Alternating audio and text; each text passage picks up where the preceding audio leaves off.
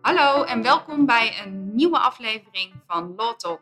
Mijn naam is Janna van der Kamp en tegenover mij zit mijn collega Wouter Dieks. Goeiedag.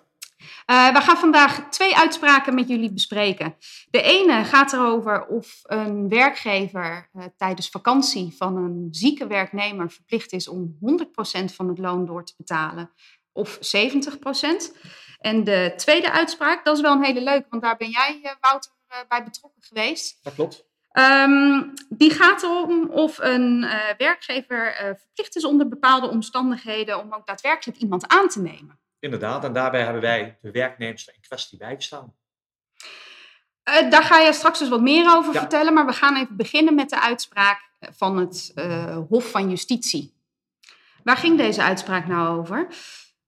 Het gaat over een ambtenaar die werkzaam is bij de Belastingdienst.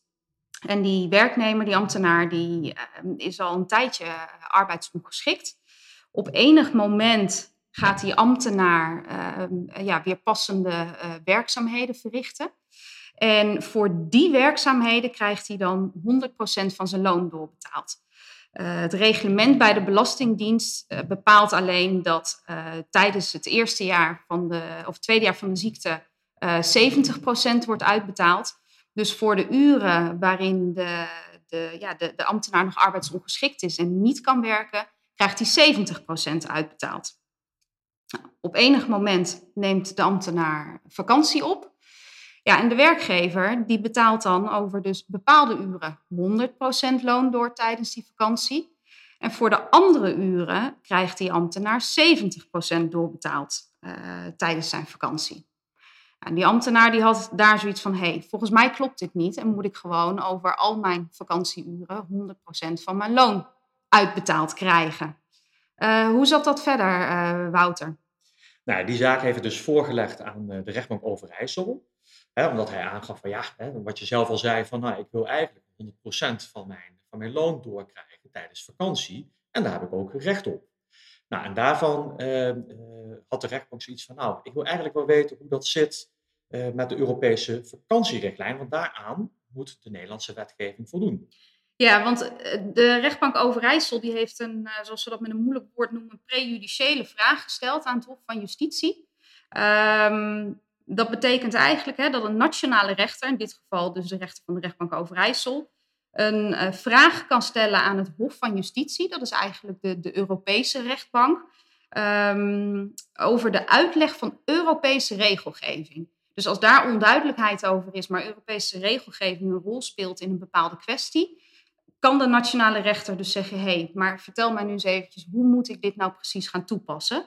En dat is dus wat de rechtbank Overijssel uh, heeft gedaan. Hè? Die hebben dus die vraag gesteld aan het Hof van Justitie. Ja, en even heel makkelijk gezegd, heeft de, heeft de rechtbank Overijssel gevraagd van, nou ja, deze situatie, hoe verhoudt zich dat met uh, de Europese vakantierichtlijn? En mag deze situatie eigenlijk wel? Nou, en daarvan uh, hebben wij dan onlangs de uitspraak gezien van het Europees Hof in dit geval.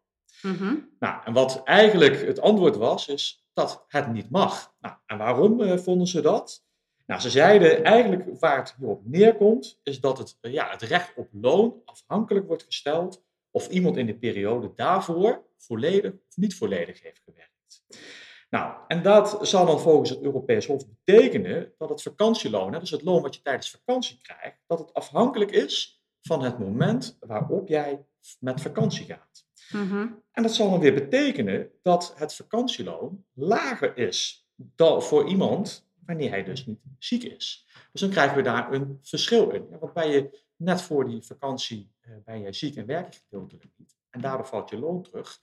Ja, dan krijg je dat verminderde loon, noemen we het maar even. Ja, want, want, want de Nederlandse wet bepaalt dat je in principe tijdens ziekte recht hebt op 70% van je loon. Dat klopt, maar dat kan weer uh, veranderd worden hè, doordat je het afspreekt in de arbeidsovereenkomst ja. of in de CAO anders staat. Hier mm -hmm. was dan een CAO rijk van toepassing. En die zei, zoals je net al aangaf, eerste jaar 100% en in het tweede jaar krijg je 70%. Mm -hmm. Nou, en die situatie dat dat zo doorwerkt in, uh, in de vakantieperiode, dat vond het uh, Europees Hof eigenlijk niet juist. Want daarbij haakten ze ook aan dat ze eigenlijk ook zeiden van, nou ja, hè, ziekte, dat is voor een werknemer is dat onvoorzienbaar.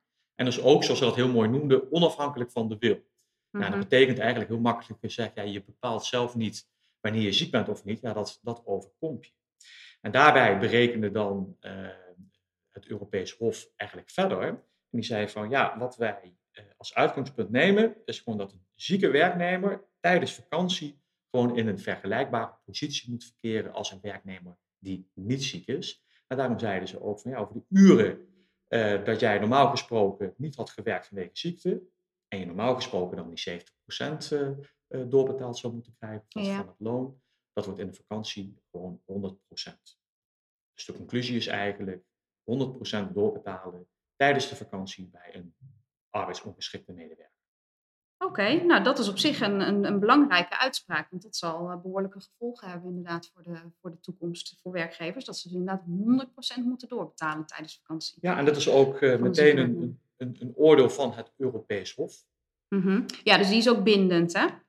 Eh, daar, ja, de, de rechtbank Overijssel moet daar nog wel een uitspraak over doen, maar Daar moeten ze dit in meenemen. Dat dit wordt opgevolgd. Ja, oké. Hey, en de tweede uitspraak, Ja, dan tweede- komen we bij, jou, eh, bij jouw zaak, eh, Wouter. Ja, de tweede uitspraak eh, die hebben wij namens deze werknemster gevoerd. Mhm. En daar ging het eigenlijk heel makkelijk gezegd over een interne of een sollicitatieprocedure. En of de werkgever onder bepaalde omstandigheden verplicht kan worden om iemand aan te nemen of te werk te stellen in deze vakante functie. Mhm. Nou, ja, wat was hier aan de hand? Het, het gaat hier om een, een ambtenaar die is aangesteld bij het ministerie van Infrastructuur en Waterstaat.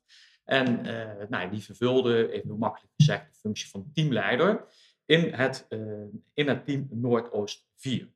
Mhm. Nou, vervolgens eh, krijgt deze mevrouw lichamelijke klachten, valt dan ook uit en gaat dan ook re- reïntegreren.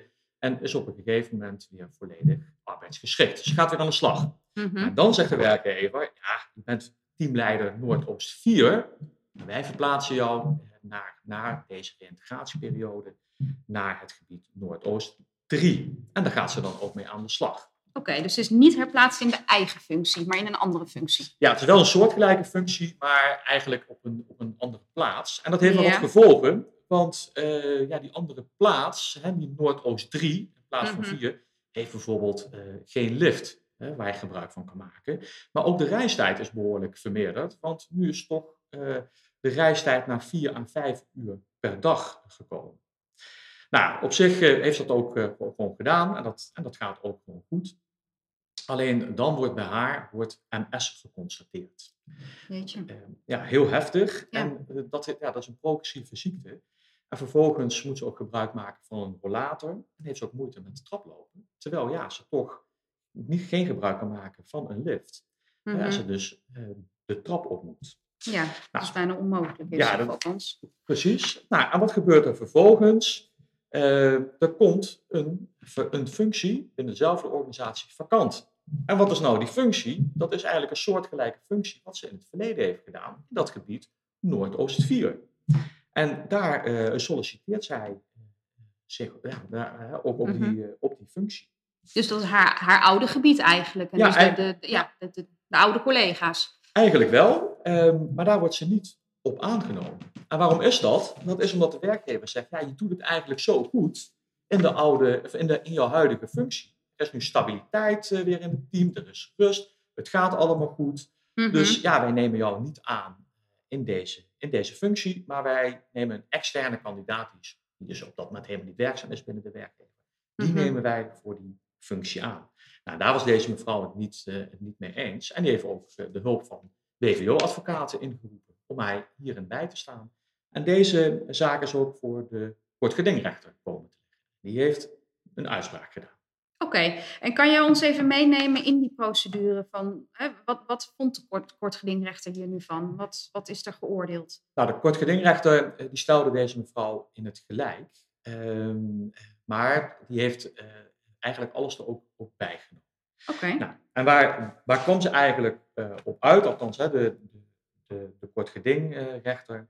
Die ging eerst even kijken van, nou, wat, wat is de overweging van de werkgever om haar niet in die functie aan te nemen. Nou, en dat Mhm. was eh, het organisatiebelang, namelijk, ja, ze doet het heel erg goed in haar huidige functie. Mhm. Maar daarvan zei de kortgedingrechter, er zijn ook meerdere belangen die je moet eh, meenemen, namelijk ook haar belang, omdat ze nu toch die aanzienlijke reistijd heeft en ook, hè, hoewel ze volledig die functie kan vervullen, wel Mhm. lichamelijke beperkingen heeft. Mhm. En dat heeft ze op een rijtje gezet. En daarbij eh, heeft de kantonrechter, de kortgedingrechter, die heeft eerst vastgesteld dat zij geschikt is voor die andere functie. En waarom is Mhm. dat? Goede beoordelingen. Ze heeft in het verleden diezelfde soortgelijke functie al gedaan.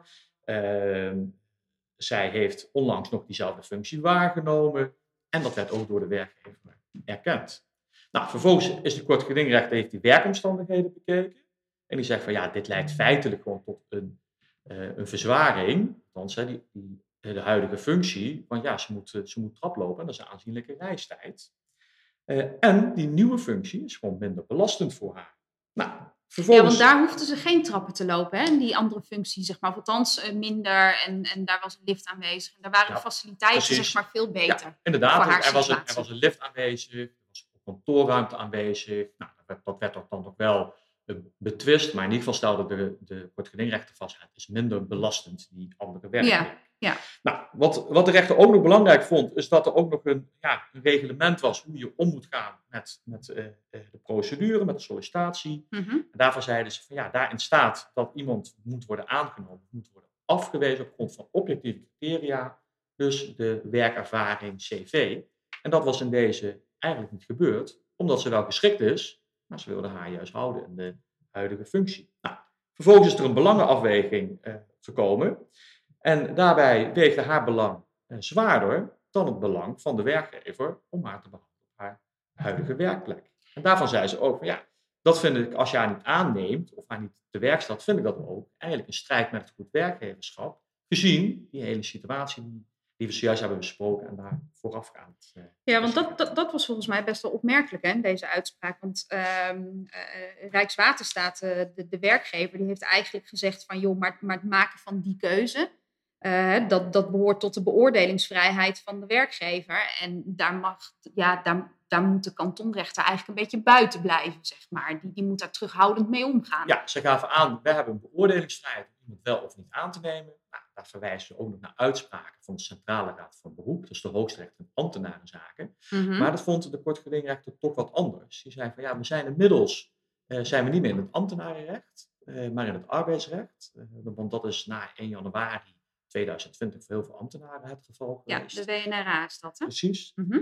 Ehm, en daardoor gelden er gewoon andere, eh, andere normen, andere regels, namelijk het burgerlijk wetboek. En daarbij is die oude jurisprudentie niet één op één gelijk te schakelen met deze situatie. Maar ze zeiden ook van ja, die beoordelingsvrijheid gaat erom of iemand wel of niet geschikt is voor die andere functie. En daar gaat het hier niet om, want hiervoor kunnen we vaststellen dat ze geschikt is, maar Ja. Gaat het erom dat zij juist behouden moet blijven in de oude functie. Dus zegt de rechter, ja, we gaan hier gewoon beoordelen of er sprake is van goed werkgeverschap of niet. En dat mag Mhm. ik vol toetsen. ja, En dat heeft ze ook gedaan. En die belangenafweging eh, kwam in het voordeel van deze werknemers. En wat betekent dit nu voor andere werkgevers, Wout? Waarom was deze uitspraak nou zo van belang? Nou, werkgevers eh, moeten daar wel bedacht op zijn dat als eh, een, eh, een bestaande medewerker dus ook solliciteert op die vakante functie, Mhm. dat ze ook de belangen van zowel de werkgever, maar ook de belangen van die werknemer ook meenemen in, hun, ja, in, in het so- sollicitatieproces. En als ze dan de werknemster afwijzen, dat ze daar Mhm. in ieder geval ook goed kunnen motiveren waarom het belang van de werkgever ja, moet prevaleren boven het belang van eh, de werknemer. Want dat is wel iets waar een rechter aan toetst. En die kijkt naar die belangenafweging en die kijkt ook of daarmee wel aan de normen van goed werkgeverschap is gedaan. Dus daar moet je als eh, werkgever eh, wel bedacht op zijn. Helemaal goed. Hey, dank voor jouw eh, heldere uitleg. Luisteraars, dank voor het luisteren. En eh, tot de volgende Law Talk. Dag.